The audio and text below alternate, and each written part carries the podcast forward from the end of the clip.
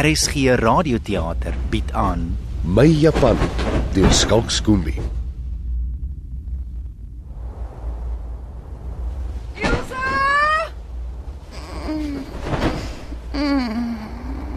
Ilse, waar kry jy weg?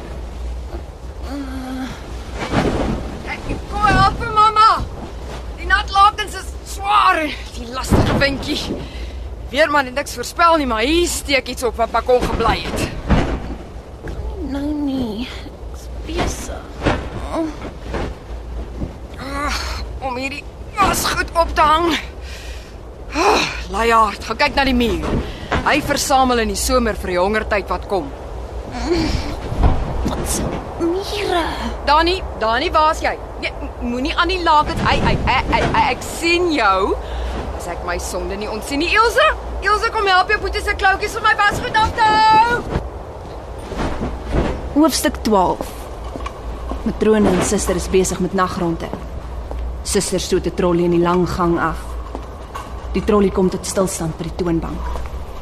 Matrone hou 'n botteltjie omhoog en mompel. Groen pilletjie. Suster herhaal nasaal. Groen pilletjie. Matrone knik veelzeggend. Vir jaloesie. Suster kort daarna vir die groen oog monster. Ag nee. Kan jy glo? Dit was 'n donker en stormagtige nag. Nou moet ek alles weer afhaal. Ilse, Ilse, kom help my. Ek kan nie nou nie. Ek is besig met 'n spookstorie. Iewers klap 'n venster. Die buisligte in die saal flikker. Die twee vroue kyk stroef na mekaar. Matrone tel 'n botteltjie op. Geel pilletjie. Suster maak 'n aantekening in haar boek. Geel pilletjie. Matrone bepaal vir selfbeheersing. Suster benadruk verknyp en vasbyt. Was dit 'n ruit wat breek? 'n Voetstap in die kantien? As ek net hierdie wasgoed partytjies kan afkry. My hart se liggie gaan dood in stik donkerte. Ilse, Ilse staan op. Los my net uit. Los my. Mary, klein Mary, die glas is half vol, nie half leeg nie. Hy kom 'n geruis van blare en 'n siddering van drome. Die wind vee oor die torings van die stad. 'n Asem wat stink na swaal. Kyk daar.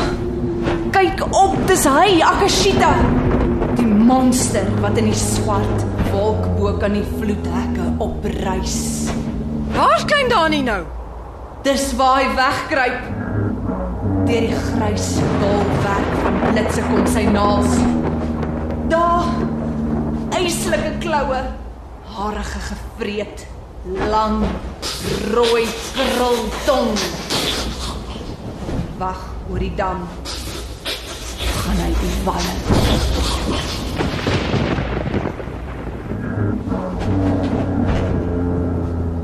Hemel.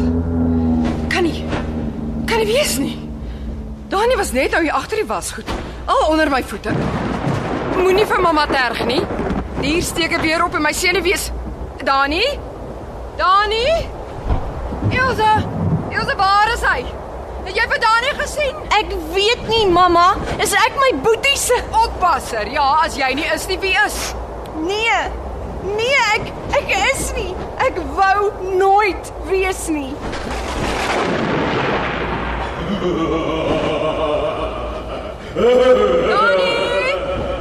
Dani! Dani, kom uit. Ooh, as ek jou kry, trek ek jou gat velle af. Mamma, die hekkie. Ag nee. Nee nee nee nee nee nee nee. Ilse, ek het jou uitdruklik gesê. Was nie ek nie, mamma. Nou wie het dan die hekkie oopgelos? Rooi pilletjie merk matrone op. Rooi pilletjie ego suster. Vir woede beduie matrone. Vir donder en blits.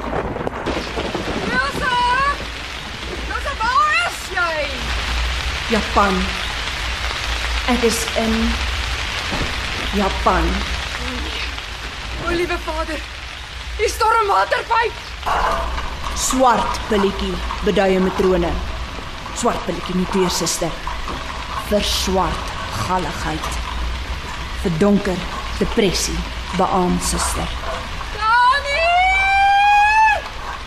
Dani! Matrone maak haar medisyne boek toe. Sit haar pen weg. Deel my uit, suster. En maak seker die nagligte en gloeilampe is vervang asseblief. Die vensters toe. Deure gesluit. 'n Slegte storm kom. Suster knik.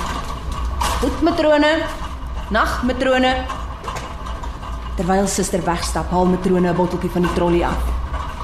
Wit pilletjie, sug sy en sluk een weg. Verrus in vrede. Help my! Iemand!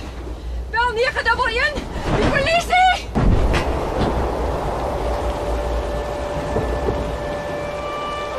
In Japan is my naam Amaya.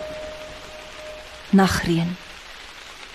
En so met die eerste druppels in die donkerte sak die vrede sagkens oor ons neer. Ek haal weer asem en die lug is soet en dik. My naam is Amaya. Nagreën in Japanees. My pa is Marioka-san. Hy is 'n kalligraaf, 'n meester van die kwas. Hy skryf met ink en waterverf op papier. Fyn soos 'n skilder. O, oh, so geduldig en presies sonder om 'n druppel te mors. My ma is Jun. Dit beteken gehoorsaam. Sy leer my hoe om eerbied te wys aan Marioka-san. Op die rustige laaste kwashaal na benede. So. Klaar. Skink vir ons, Joen. Woorde vloei soos water. Tee verdryf die dors, maar nooit die dors na kennis nie, Amaya. Ja, Marioka-san. Ek wil leer alles wat ek kan van waterverf en kwas van kalligrafie. Ja. Ons is gelukkig om 'n dogter soos Amaya te hê, Joen. Soos die nagreën die aarde streel en troetel, maak sy ons lewe groen en vrugbaar. Dis mooi hier. Ver van die groot stad Tokio. Ek woon in Naka, 'n bergdorpie in die Tokushima provinsie aan die ooskus. Hier woon slegs 300 mense. Ek loop oor 'n houtbrug en 'n rivier vol visse skool toe. Een keer het 'n storm die brug weggespoel. Seker Akashita se handewerk. Ons woon tussen twee hoë berge, soos draketande. En sien die son vir 'n paar ure wanneer dit bo in die hemel gloei, soos 'n goue oog. Elsa! Ruik die lente. Kersiebloeisels in die bome. Ons huis ruik bessie soet van kersietakke wat in slank vase gerangskik is. Gaan jy nie opstaan nie? Jy begin vandag rekord skryf. Marioka San het my geleer om kalligrafie te doen. So. Die hale met die kwas heen en weer. Jou gewrig moet soepel wees en jou vingers lig en sterk. Daar's 3 alfabette. Kanji, katakana en hiragana. Pas op. Nie te veel water by die ink nie. Elke simbool is 'n prentjie wat 'n storie vertel. Elke storie is 'n miniatuur van die lewe. Kanji is die Chinese alfabet met so 2000 karakters wat die Japaneese aangeneem het. Iets soos Egiptiese hieroglife. Katakana bestaan om die Japaneese met die Engelse uitspraak te help. Hiragana is makliker as kanji en nie so ingewikkeld soos katakana nie. In Japan het alles betekenis. Alles is mooi. Kyk. Dit reën kersiebloeisels. Wit In pink. 'n Bruilof. Dis 'n ander wêreld. Ander planeet. 'n Plek van drome. Gode. En demone. Moet ek jou wragtig uitsleep? Elsa, Elsa, jy siek? Shh. Kruip weg. Agter die kersieboom. Hier kom sy nou. Land, jy kan 'n perd na water lei. Fotakuchi onna. Maar jy kan dit nie maak drink nie. Die vrou met twee monde. Dit kry enkel maar vir al haar moeite. Vir 17 jaar se opoffer. Twee keer soveel kekkel en kla. Ek moet 'n ma en 'n pa wees vir jou. Dubbelslagtig. Kom dan, kom kom kom. Opstaan, aantrek. Hoe laat het jy gaan slaap?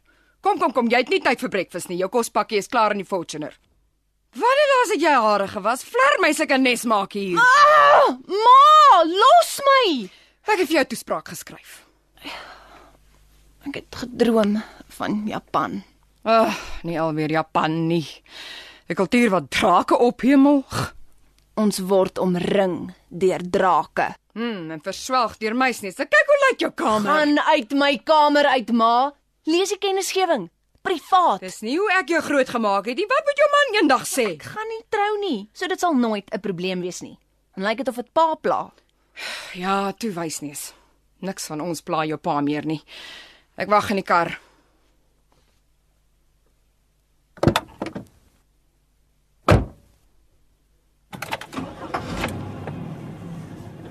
Waaroor gewat?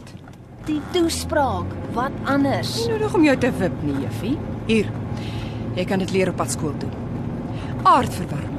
Die mense aandeel in vratsweer, tsunamies, oorstromings, droogtes. Ek wou oor die tsunami in Japan praat. Wel, dis jou huiswerk, juffie. Hoor ek 'n dankie? Nee, dankie. Ondankbaar is jou middelnaam. Dan sit seker Basin ook. Maar ry soos 'n cowboy oor 'n rooi verkeerslig. Ek is laat want jy wou nie opstaan nie. Ek wou nie opstaan nie want maar hy soos 'n cowboy. Wel jammer, maar vandag is maak of breek. Groot rekening op die spel. Ek sal my eie toespraak improviseer. Dankie. Hoekom mors ek my tyd, geld en energie om jou te help met projekte? Hm? Wil maar nie sommer die toespraak gaan doen nie en die rekordeksamen skryf ook. Maar sal dit soveel beter kan doen. My ouers het my nie gehelp nie. Met niks. Ek was op my eie. Wow, klink hemels. En jy het my volle steun, maar nee.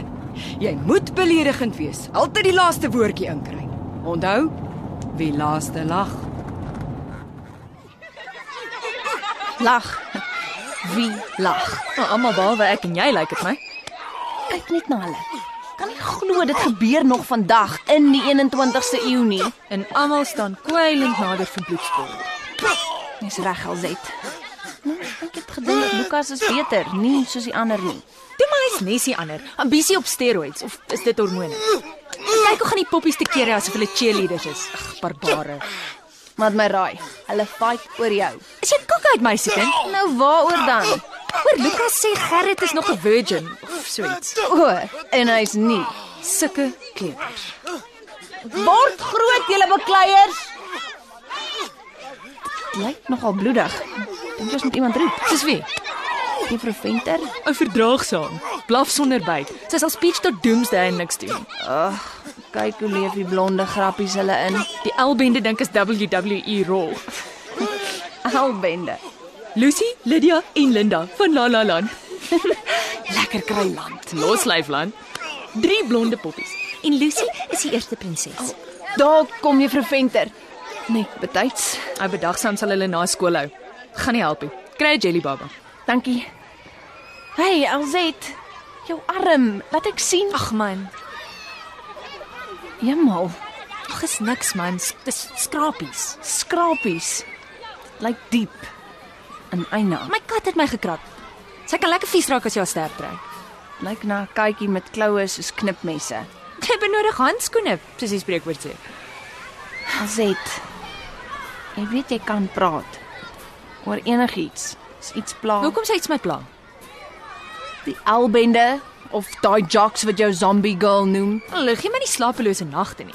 En my zombies dwaal snags, dan sit ek in my element. Ek gaan net waar ek wil, deur mure en heininge. Cool. maar soms help dit om te deel. Jy weet, Dankie, maar ek het regtig niemand se simpatie nodig nie. Ek wou nog vra oor spookstories. Wat daarvan? Ek skryf een en ek het gewonder of jy dit sal lees en sê wat jy dink. Mm, oor ek hou van goth musiek en swart klere. Nee, dankie. sien jou. Ilse. Ek sal dit lees. Lukas, kyk hoe lyk jou klere. Waaroor het jy beklei? Gerrit het iemand sleg gesê van wie ek hou. Nou maar praat dit uit soos beskaafde mense. Wie's beskaafd? Dis hoekom jy jou spookstorie vir my kan wys. Presies hoekom ek Japan toe wil gaan. En hoekom miskien? Omdat ek genoeg gehad het van jocks en rugby en barbare. Ek het gehoor jy wil gaan Engels gee vir die Japsnesies. Dis wat my niggie doen.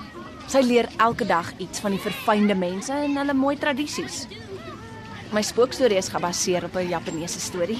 Wel daai goth sal dit nie waardeer nie. Praat jy van LZ? Ja, sy is so hoog so kat. Oh, sy pla my nie.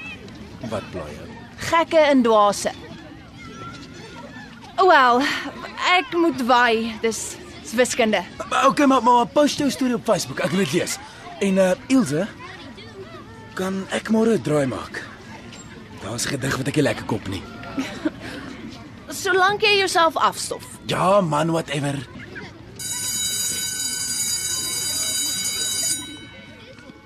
Liewe dagboek.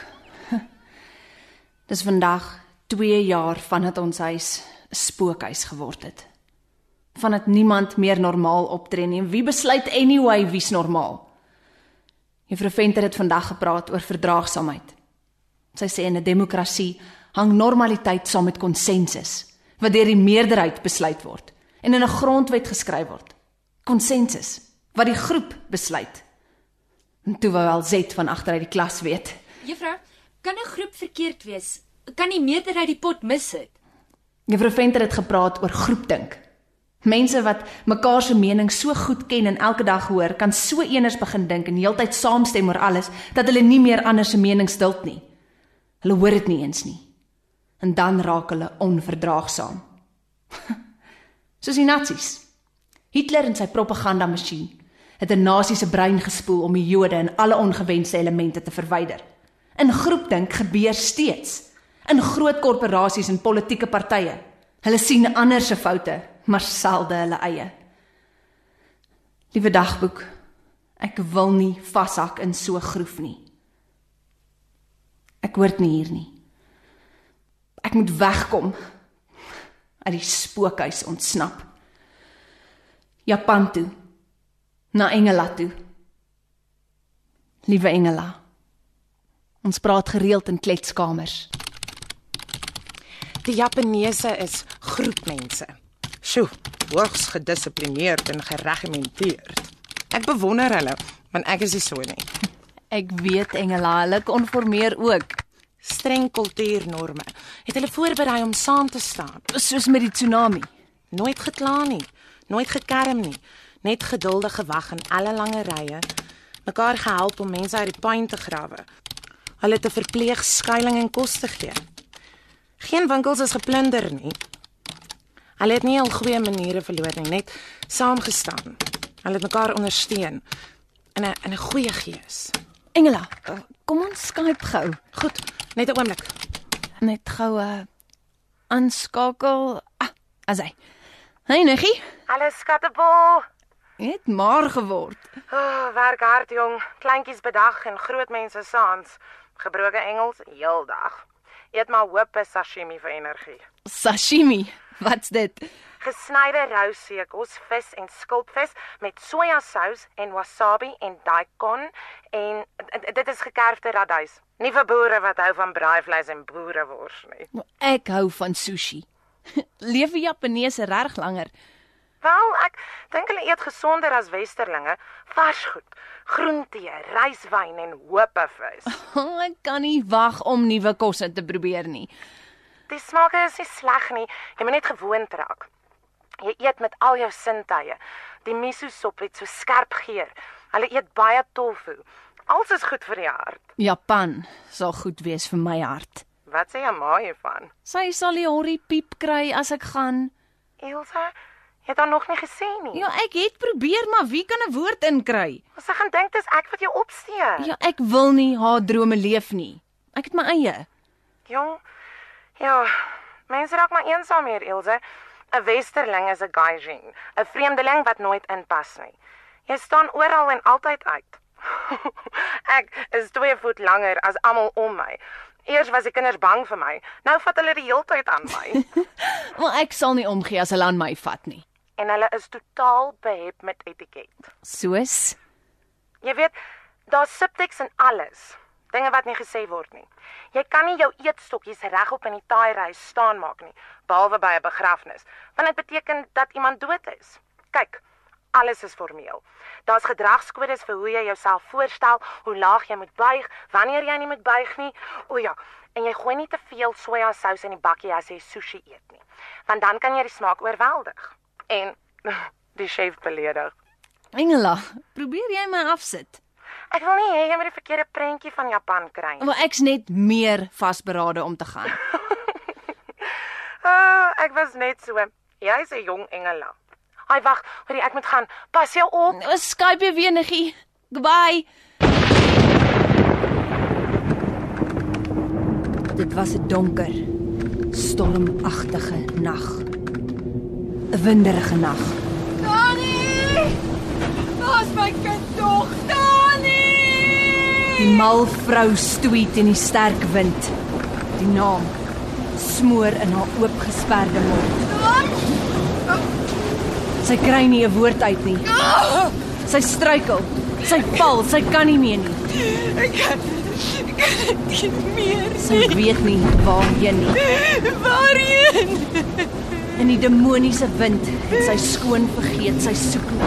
My seentjie. Dani! Moet ek net gou lees. Uh demoniese wind. Ag nee, delete. Wag. Wag. My seun, waar is jy my? Wat 'n pot pink belounie. Ek weet daar's iewers 'n spookstorie in my. Miskien harer. Ek moet Alzet vra. Sy weet wat laat mense totally uitfreak. Nou is my gedagtes sommer heeltemal deurmekaar.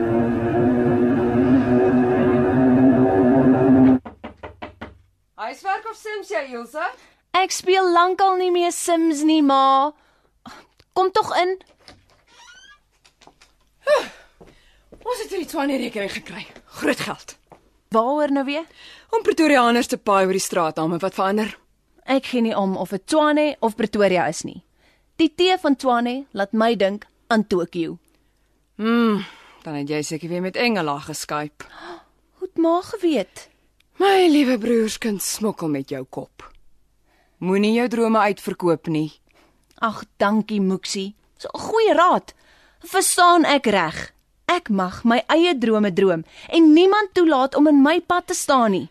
Ja, ja, jy maak in elk geval net wat jy wil al sê ek wat. Al vra ek mooi, al smeek ek. Moet asseblief nie smeek nie. Dit pas maar nie. Probeer eerder boelie, nag. O, oh, en wat van emosionele afpersing? Wanneer het jy my so begin haat, Ilse? Ai, gaan ons alweer. Van wanneer af het het ek so in jou estimasie gedaal dat jy vieslik is met my? Wanneer het ek 'n monster geword? Ag, ek's nie lus vir derms uitreig nie. Nee nee nee, Wa was dit toe jou pa weg is of of toe ek in groot vlei was? Gotham City. Wat? By die skool praat hulle van Grootvlei seunie inrigting as Gotham, stad van groot vlermuise en mal matrones. Dis iets om oor te lag nie. Sorry, maar dis snaaks. Lucy se ma het my vandag gebel.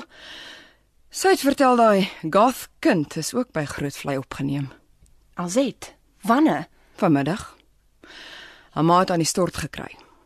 Kind het haarself met lemmetjies gekerf. En toe haar gremering gedoen met haar eie bloed. Haar lippe was glo bloedrooi.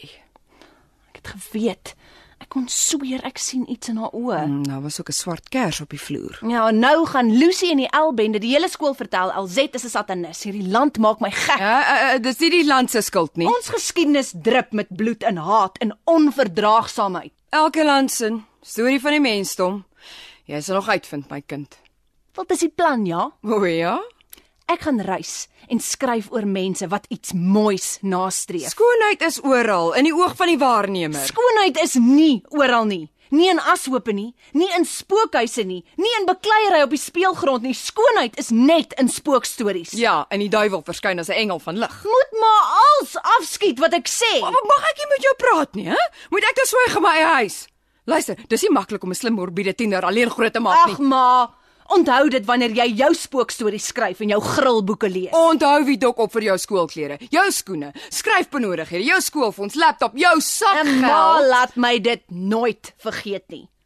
Wanneer ek begin klas gee vir Japaneese, sal ek elke sent terugbetaal. Elke sent. Want jy hoef nie. Maar ek sal. My liewe kind, ek ek, ek, ek het hoofpyn. Ek eendag eendag sal jy verstaan. Nag, Ilse. Ek moet probeer skryf. Eendag lank lank gelede. Nou die dag. Een woeste storm.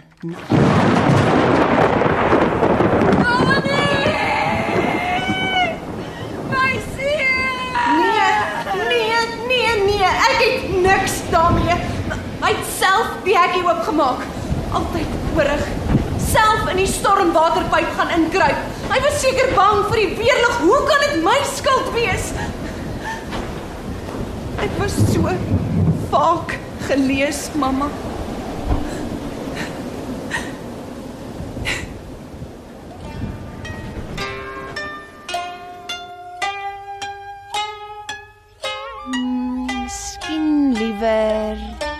Ja, ja, ja. eerder 'n Japaneese spookstorie. Cool. Soos The Grudge. Nee, dankie, niks modern nie. Ou Japaneese spookstories. Jy's op 'n stasie, Ilse. Ek sien dit in jou oë. Wie het jou gevra? Anyway, waar was ek? Ou Japaneese storie. Marioka-san ken al die dwaalgeeste van die eilande. Oud. Die oudste spookstorie. Ja. Asseblief, Marioka-san. Ja. Okiku was net so oud soos jy, Amaya. 'n Mooi diensmeisie wat vir 'n samurai kryger, Tessan Aoyama, in sy groot huis gaan werk het. Was goed gewas, gekook, gevee. Okiku, arme meisie. Tessan Aoyama wou haar verlei, maar sy het elke keer haar rug op hom gedraai, afgekyk, haar kop geskud. Toe vang hy haar met 'n truc. Hy het 10 waardevolle Hollandse borde in 'n kas gehad. Toe steek hy een bord weg en dreig Okiku dat hy almal sal vertel sy het die bord gesteel as sy nie sy menares word nie. So 'n skurk. Jammer, jammer, Marioka-san. Gaan aan asseblief. Diefstal was toe nog met die dood strafbaar. Okiko was desperaat. Wat kon sy doen? Niemand sou glo sy is onskuldig nie. Arme Okiku, soos alzet, altyd wind verwaaid en kokkheid. Toe die stormwind begin en die nagreën kom, het sy haar in die put agter die huis gewerp en verdrink. Dit sak. Elke aand wanneer die stormwind waai en die reën val, kom Okiko uit die put gesweef. Haar gesig wit, haar arms uitgestrek. Dan gaan sy na Tessan se huis. Glip deur die houtdeur asof dit wasem is. Sy gaan tot in die voorkamer waar die kas met die Hollandse borde is. Sy begin die borde tel. 1 2 3 4 5 6 7 8 9 en dan gee sy 'n aaklige uitgerekte gil. Hey, voetsek. Okiko ween en skreeu tot al die geeste uit hulle gate en gleuwe in die berge en bome kom en saam met haar weeklaag. 'n Regte klaagfees elke aand. Tessan beveg hulle met sy swaard, maar kan hulle nie verslaan nie. Hy val op sy knieë, krimp in een. Kyk my arms. Mens noem dit hoendervleis.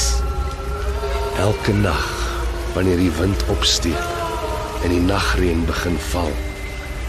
Wanneer Okiko uit die put opstyg en die bose geese om die huis en in die kamer met die kas vergader. Gewag sy moet begin tel. 1 2 3 4 5 6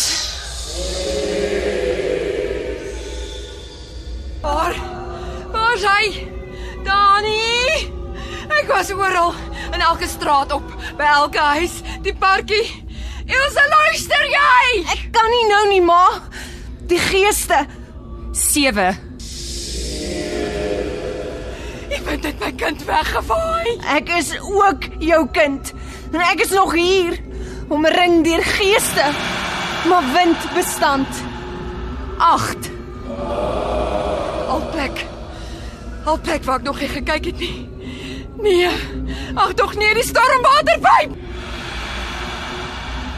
9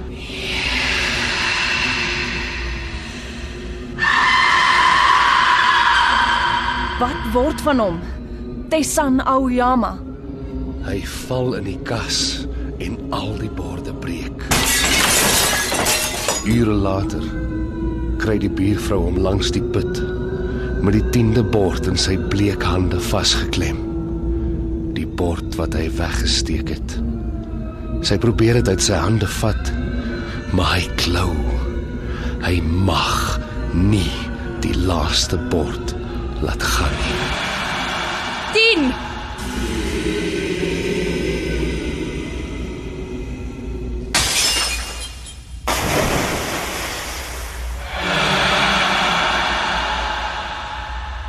As dit 'n movie was, sou ek dit gaan kyk. Suster sit haar hand op Mersha se skouer. Kom nou Mersha. Die ander probeer slaap. Wat maak jy alleen so laat hier in die gang? Wat wat? Suster, uh, matrone, ek ek Matrone stap ook nader. Sy en suster help Mersha op. Dis lank na ligte uit. Kom mevroutjie, sê sy. Asseblief wag. Wag, lo, los my net. Moenie mo- moenie aan my vat nie. Ek ek, ek sal self. Matrone sug en skud haar kop ferm. Môre kan jy jou man bel.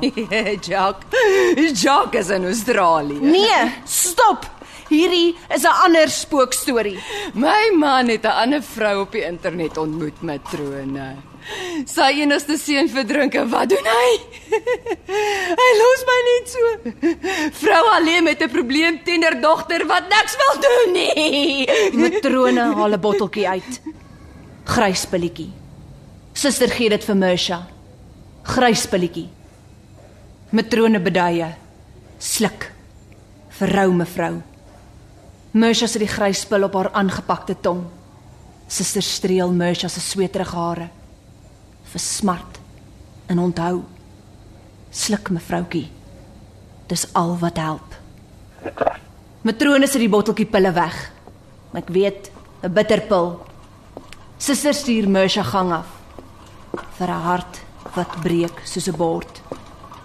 Matrone loop voor in duisend skerwe. Suster maak die deur oop. Kom, Mersha.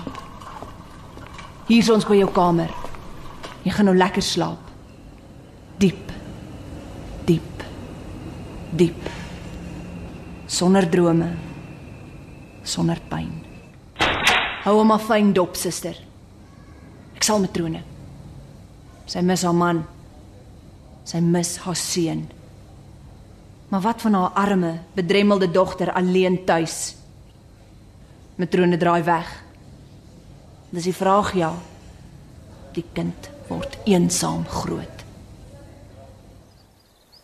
Ilse, daai opstel van jou was mal. Ek meen totaal gek. Wow. Almal weet mos Ek bedoel, ek was totally weggeblaas. Ek kan dit sien as 'n movie. Regtig? Well, thanks. Jy het 'n lunatic verbeelding. Ek bedoel, dit is wow. Dankie. Skat dit loop in die familie. Wat? Na my boetie se dood was my ma 6 maande in Grootvlei, waar senuwees. Jou ma was in Gotham. Dit sak. En nou sy terug. Big time. My ma lewe nou net vir haar werk. Creative director, Burn Midnight Oil. En nou moet ek ook reklame gaan studeer en kopieskrywer word. Geld maak, selfstandig wees. Nooit van 'n man afhanklik raak nie. Sy kan nie ophou babbel oor aardverwarming nie, maar sy ry 'n Fortuner. En jy? Jy weet, ek wil in Japan gaan werk. Engels gee. Is dit waar jy daai sexy jassie gekry het? Mens noem dit 'n kimono. Geskenk van my niggie Engela. Dit pas jou. My ma dink nie so nie. Ek mag nie 'n woord oor Japan sê nie. Sy wil seker nie nog 'n kind verloor nie. Seker. Sy's hyper. Versmoor my omtrent. Sy tel die hare in my kam. Maar elke keer as ek die kamerdeur oopmaak, dan staan my ma daar, elke liewe keer. Asof sy my probeer uitvang met iets. Jy weet, Ek voel al soos 'n krimineel. Hoekom is julle so aaklig met Alzet? Daai zombie drink bloed. Lukas, sy's ongelukkig, dalk depressief. Haar ouers is uitmekaar. Ag, sy maak stories op. So what? Ek ook. Ja, maar jou stories is cool. Daai goth is vrek bang vir ouens wat al skeer. Haar naam is Alzet. OK, LZ. Sy verhoog en boesem geleer. Juffrou Venter asseblief. OK, OK. Juffrou Venter. LZ is totally uitgefriek oor seks, oor ouens. Verhoog en um Juffrou Venter stories aangedra oor Gerrit wat haar molesteer. Hoekom sou Gerrit 'n goth wou smooch, hè? En uh vir jou sê sy weer Gerrit het gesê ek is nog 'n virgin. Hey, daai girl hoort in die plek waar jou ma was. Nuusflits, sy's klaar daar. Sy pas nie in nie. Sy sal nooit nie. Nog 'n nuusflits. Ek ook nie. Dis die hele idee. Kan ek maar hier sit? Ek byt nie. Wil jy weet hoekom ek en Gerrit mekaar gister op die speelgrond geskraap het? Hormone, so vervelig. Hy is my buddy, maar toe hy sê jy's 'n 'n 'n 'n Wat? 'n akademiese wrak en 'n lewenslange virgin. Miskien was dit 'n kompliment. Dink jy so? Nee. So jy het beklei oor my. Gerrit is groter as jy en jy het hom gegryp. Ag man, hy's 'n poep in 'n windtunnel. Teties. Ek kan jocks nie uitstaan nie. Dis jammer, Hoekom? want ek is ook een. Ook 'n wat? 'n Jock. Jy is nie. Totally. Kan jy dit sien? Check, check, check. Check my biceps, hè? Ah. Wow. Miskien moet ek beter kyk. Ja. Miskien moet jy. Sjoe, wow. Jou hand is regtig sag. My ma's nou hier. Ek moet nog my toespraak skryf. OK, en ek moet gaan rugby oefen. Laat ek raai. Jou toespraak is oor Japan. Hoe het jy geweet? Sien jou môre. Ek glip sommer by die tuinhekkie uit. Bang vir my ma. 'n Bietjie. Jy? Poep in 'n windtunnel. OK. sien jou. sien jou. Wie was dit? Lukas, ek het hom gehelp met 'n gedig. Nie gedink hy's jou soort nie. Rugby. Hy hou van my opstelle. Ons laat terug. Ja, koppige stamp vir die volgende pitch vir Tshwane Metro Raad. My stembande is skoon seer. Hmm, niemand het seker 'n woord ingekry nie. Ja, toe. Jy het die hoender gedoen. Ma, ek kan nie. Ah, mooi. Dankie. As ek wou kook, het ek huishoudkunde gevat. Wat skryf jy? Toespraak. En nee, ma kan nie help nie. Trek tog net uit daai daai ding. kimono. Engela met haar persente en eksotiese stories van daai oosterse plek. Jy's nie so sy nie. Nee. Ek's myself. Ek het juis vandag gewonder, Wat? kom pa terug van Australië. Hoe moet ek weet? Ek sien op Facebook sy hou vrou is swanger. Ge. Dink net. Jy kry half sussie of half. Ek kan my nie alleen los nie, Elsa. Ah, ek dag ons is klaar gepraat daaroor. Ons ons het. Goed, ja, ja. Uh, dan gaan ek stort. Met 'n bevolking van 126,8 miljoen wat op 40% van die land woon, is dit verstaanbaar dat ruimte in Japan skaars is. Elke krieseltjie ruimte is kosbaar. Jy het verskillende skoene nodig. Vir stap, vir werk, vir sport, vir die huis. Jy's gedurig besig om skoene aan en uit te trek, aan en uit, aan en uit. In die stad is dit 'n korporatiewe kultuur, 'n streng hiërargie. Selfmoord is endemies onder beroepsmense. Hey julle, wie skryf hierdie toespraak? Reis verbreed jou horisonne. Om te leer van ander kulture is is om nuwe respek en liefde vir jou eie kultuur te kry. Dankie, Niggie. Waar was ek? Die songodin het Japan geskep en hulle glo die keisers is haar afstammelinge. Japaneese manga rock. Hoe moet ek konsentreer as almal 'n eiertjie lê? Bly nou stil asseblief. Om nie van Japaneese horror movies te praat nie. Bloody Jock loop skop 'n bal. Japan is 'n state of mind. Gotham City ook. Ah, Volgaan nie middernag raakloop nie, bloedrooi bek. Hey, wie se Japan is dit anyway? Joune, jy het alleen reg op Japan. Niemand anders gaan dit as 'n onderwerp kies nie. Te volksvreemd. Dit maak jy mos meer oorspronklik as die ander. Westerse mans gaan dikwels uit en trou met Japaneese meisies. Die omgekeerde gebeur selde. Kyk na die L-bende dan verstaan jy hoekom. Die verhouding tussen die geslagte in Japan is so formeel, glad nie gemaklik nie. Die ouers se goedkeuring kan so inhiberend wees dat jong mense mekaar in die geheim moet ontmoet.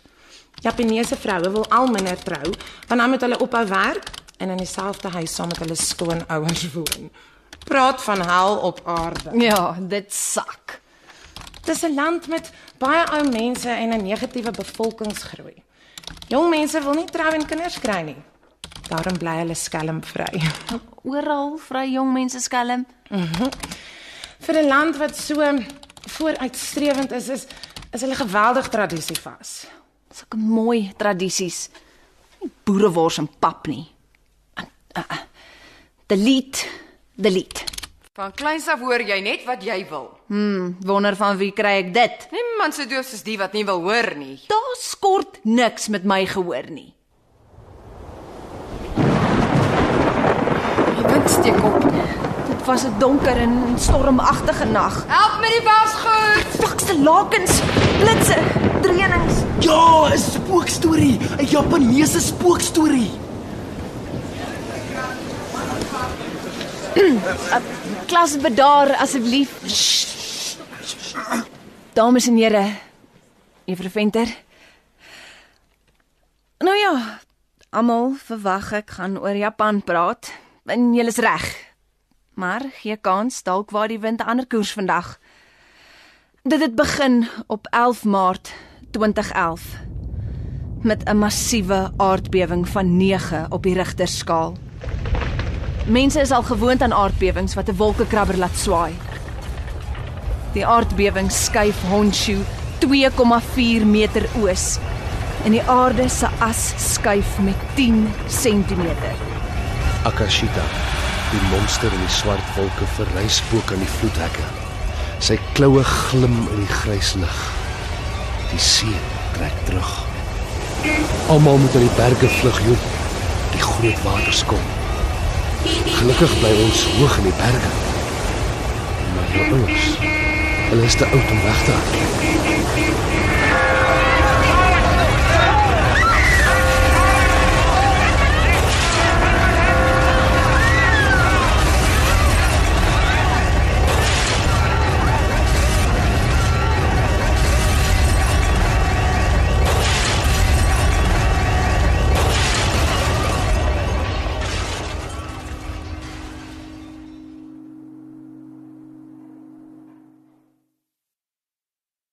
Luister. Die stilte. Die stilte voor die storm. Met Kobai se energie, die ontvangs is swak vandag. Die aardbewing het 'n tsunami van 40,5 meter laat verrys. 'n Muur van water verdiepingshoog. Dit tref die Japaneese kus, 230 myl noord van Tokio. Daar kom dit nou. Vloedhekke breek. Die mense hardloop na die heuwels, klim trappe na die boonste vlakke van geboue. Bome word meegesleep. 'n Radiotoring wankel in die siedende massa water. Mense verdwyn soos stukkies gras. Reuse golwe oorstroom stede en dorpies. Die vloed spoel karre, huise, geboue, bote, 'n hele trein weg. Kyk. Dit lyk soos Ma se Fortuner wat rol. Mense vlug voor die seewater, maar is te laat. Die water ontsien niks en niemand nie. Ou mense, babas, honde, klerke. Ryk, arm, oud, jonk, mooi, lelik. Oral is dryfhout en pyn en motors. En lyke. 25000 mense dood. 10000de beseer en vermis. Stank. Wat gaan aan met die weer? Die natuur neem braak.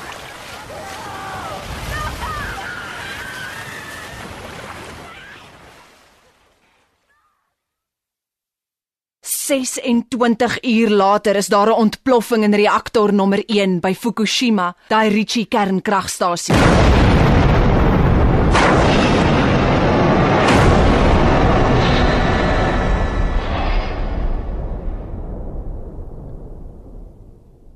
Twee honderd duisend mense word ontruim. Die water is ondrinkbaar. Nog twee ontploffings by ander reaktors volg. Dis die ergste krisis sedert die atoombomaanvalle op Nagasaki en Hiroshima. 'n Dorp vol dooie mense en diere. Die lewendes soek die dooies. Soveel dood en verlore. Jong se pa en ma weg. Net weg. Oral is maas dieselfde. Hulle harte skeur. Hulle hardloop rond soos afkopoeners, skree. Hulle grawe bewe onbedaarlik. Hulle soek hulle kinders in die pyn, in die sluk, in die stinkende modder. Mediese personeel is oorwerk. Dis matrone en suster met 'n trolly vol medisyne. Bruin pilletjie vir verlies, vir afgryse en ontbinding. My enigste seun is weggespoel. Verdrink. Ek soek hom in die pyn, tussen blare, takke, stukke muur. Maar verniet. My mooi, slim, oulike seun. Is jy okay, Ilse? Jy's wasbleek. Ek ek dis is net Iets verskrikliks. Afgryslik, ondenkbaar. Ek groei vas voor my TV.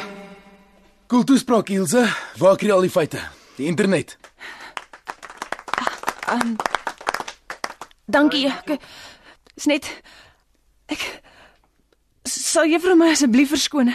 Ek soek net 'n bietjie vars lug. Die stank. Hey, hey, pas op, sy gaan val. So bleek soos 'n bord. Ilse!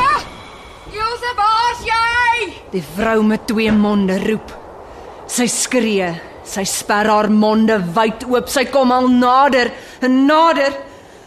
Een mond babbel reklamespreuke, die ander naargeleide. Ek wil hardloop, maar die lakens is om my bene geknoop. Wag, Ilse, Isabel. Nee, asseblief, nee, hou die monster weg van my. Hey jong. Ilse. Jou maasie. Waar Daar duik jy kop eers te grond toe, soos 'n flank wat 'n 3 druk. Is 'n wonder jy het net 'n knop op jou kop, suster.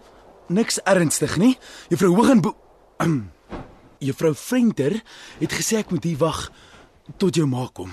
Die sekretaris het al gebel. Hart sal dit nie hou nie. Hallo Tannie. Hallo Lukas, dankie dat jy gehelp het. Kom Ilse, kom ek vat jou huis toe. Maar my toespraak. Jou speech was mal. Hektiek, so met die val en al, 90%. Verby. Jou toespraak is al voor pouse verby. Tsunami ook. Sien jou môre, Ilse. Cheers vir eers. Jy. Ek hou van hom. Oulike kind. Hy's okay. Groot vir sy skoene. Jock. Maar okay. Ilse, ek Ek is jammer. Vir wat? Sommer alles. Ons moet ophou beklei. Pas my. Ja, ek, ek, ek raak net so besig en en as ek by die huis kom, is ek moeg en ek haal dit op jou uit en en dis nie reg nie. Wel, ek kan seker help met die hoender. Ek kan jou wys hoe maak mens om haar. Dalk kan ons eerder takeaways kry. Sushi. Jy weet ek hou nie van Ja. Ja, hoekom nie? Sushi. My enigste seentjie het weggespoel. Dani is weg.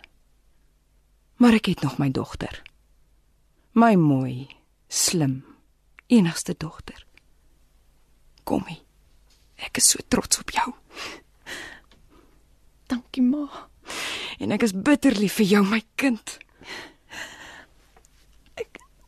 Wou nog net een hoofstuk lees, mamma. Net een. My liewe boekwurm. Toe ek opkyk, sien hekkie oop en Dani is weg. Altyd 'n woelwater kom van kleins af alles bykom. Dis my skuld. Ongelukkig gebeur, dis niemand se skuld nie. Ek sal hom nooit vergeet nie, ma. Ek weet. Hy's vir altyd deel van ons. In my hart en joune. As ek dink aan daardie arme mense in die tsunami, hele gesinne uitgewis. Onthou jy? Ons as bang engele het ook weggespoel. Onthou jy die Skype boodskap?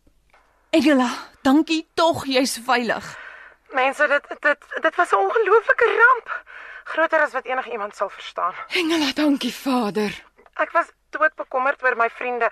Al was hulle honderde kilometers weg. Kommunikasie was daal lank af. Gelukkig is almal veilig. Ons was so bekommerd oor jou niggie. Ek speak fyn. Die mense het 'n wonderlike gees, vrygewig, behulpsaam. Jy kan dit nie glo nie. En 'n goeie sin vir humor. Tydens die Tweede Wêreldoorlog het hulle swaar kry en tekort leer ken. Niemand mors met kos of los 'n korreltjie rys enige plek nie. Nou sal my ma my seker nooit laat gaan nie. Gee haar tyd om die gedagte te verwerk. Dis al wat sy het. Onthou maar die Skype. Ja, ek onthou. Wag. Ek skep vir ma. Ilse.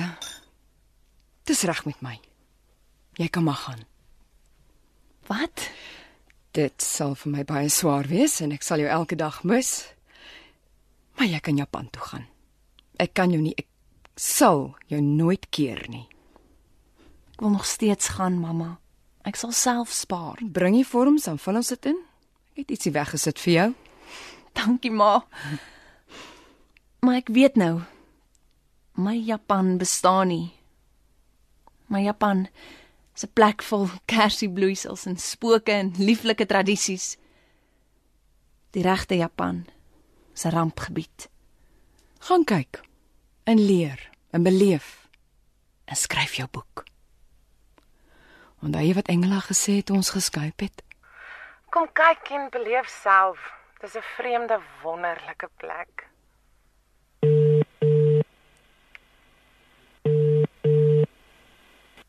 Hi, dis Lukas wat praat. Swat jy? Nee, ek speel Assassin's Creed. My ma het toestemming gegee. Dis official. Oh, cool. Jy seker hyper bly. Ehm um, Solank jy terugkom. Eendag sal ek, Lukas. Ons kan altyd vriende op Facebook bly. Meer as dit, hoop ek. OK. Ehm um, Wat van penvriende? Of Skype? Wow, nie so haastig nie. Net nou trou jy met 'n manga Japanees en waar's ek dan? Wat maak jy nou? Ek trek my kimono uit. Moet ek jou kom help? Gaan slaap. ek het so 'n idee jy gaan lekker didies vanaand. Niks nagmerries en monsters en vroue met twee monde nie. Nag, Lukas. Lekker slaap, Ilse.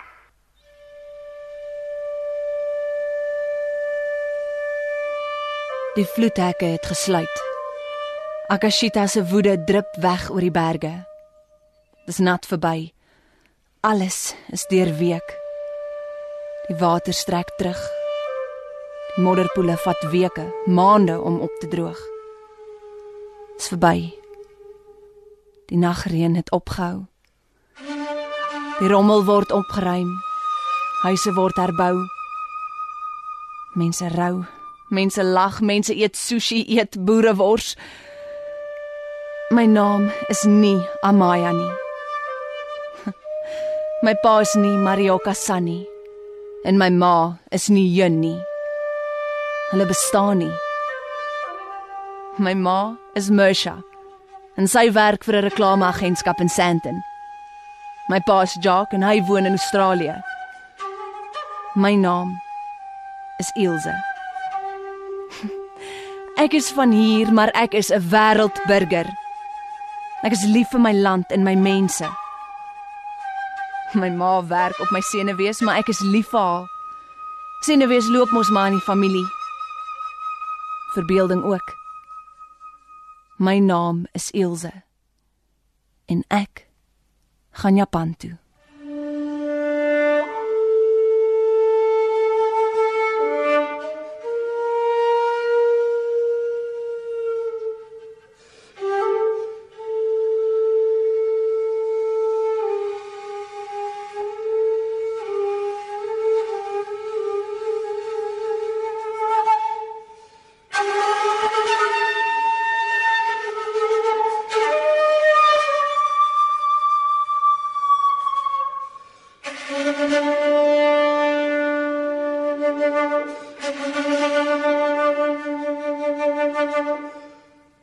En so eindig My Japan. Die volgende akteurs het in hierdie produksie opgetree. Die rol van Ilse is gespeel deur Donna Lee Roberts. Mersha was Rolanda Maree. Engela is gespeel deur Ursula Foster en LZ was Christine Forendyk. Stefan Vermaak het die rol van Lukas gespeel en Meld Siberagen was Marioka San. Die byklanke vir hierdie produksie is spesiaal vervaardig en versorg deur Karen Gravett en Henry Gravett het die produksie tegnies versorg. My Japan is geskryf deur Skalk Skoombie en in Johannesburg opgevoer deur Leon van Nierop.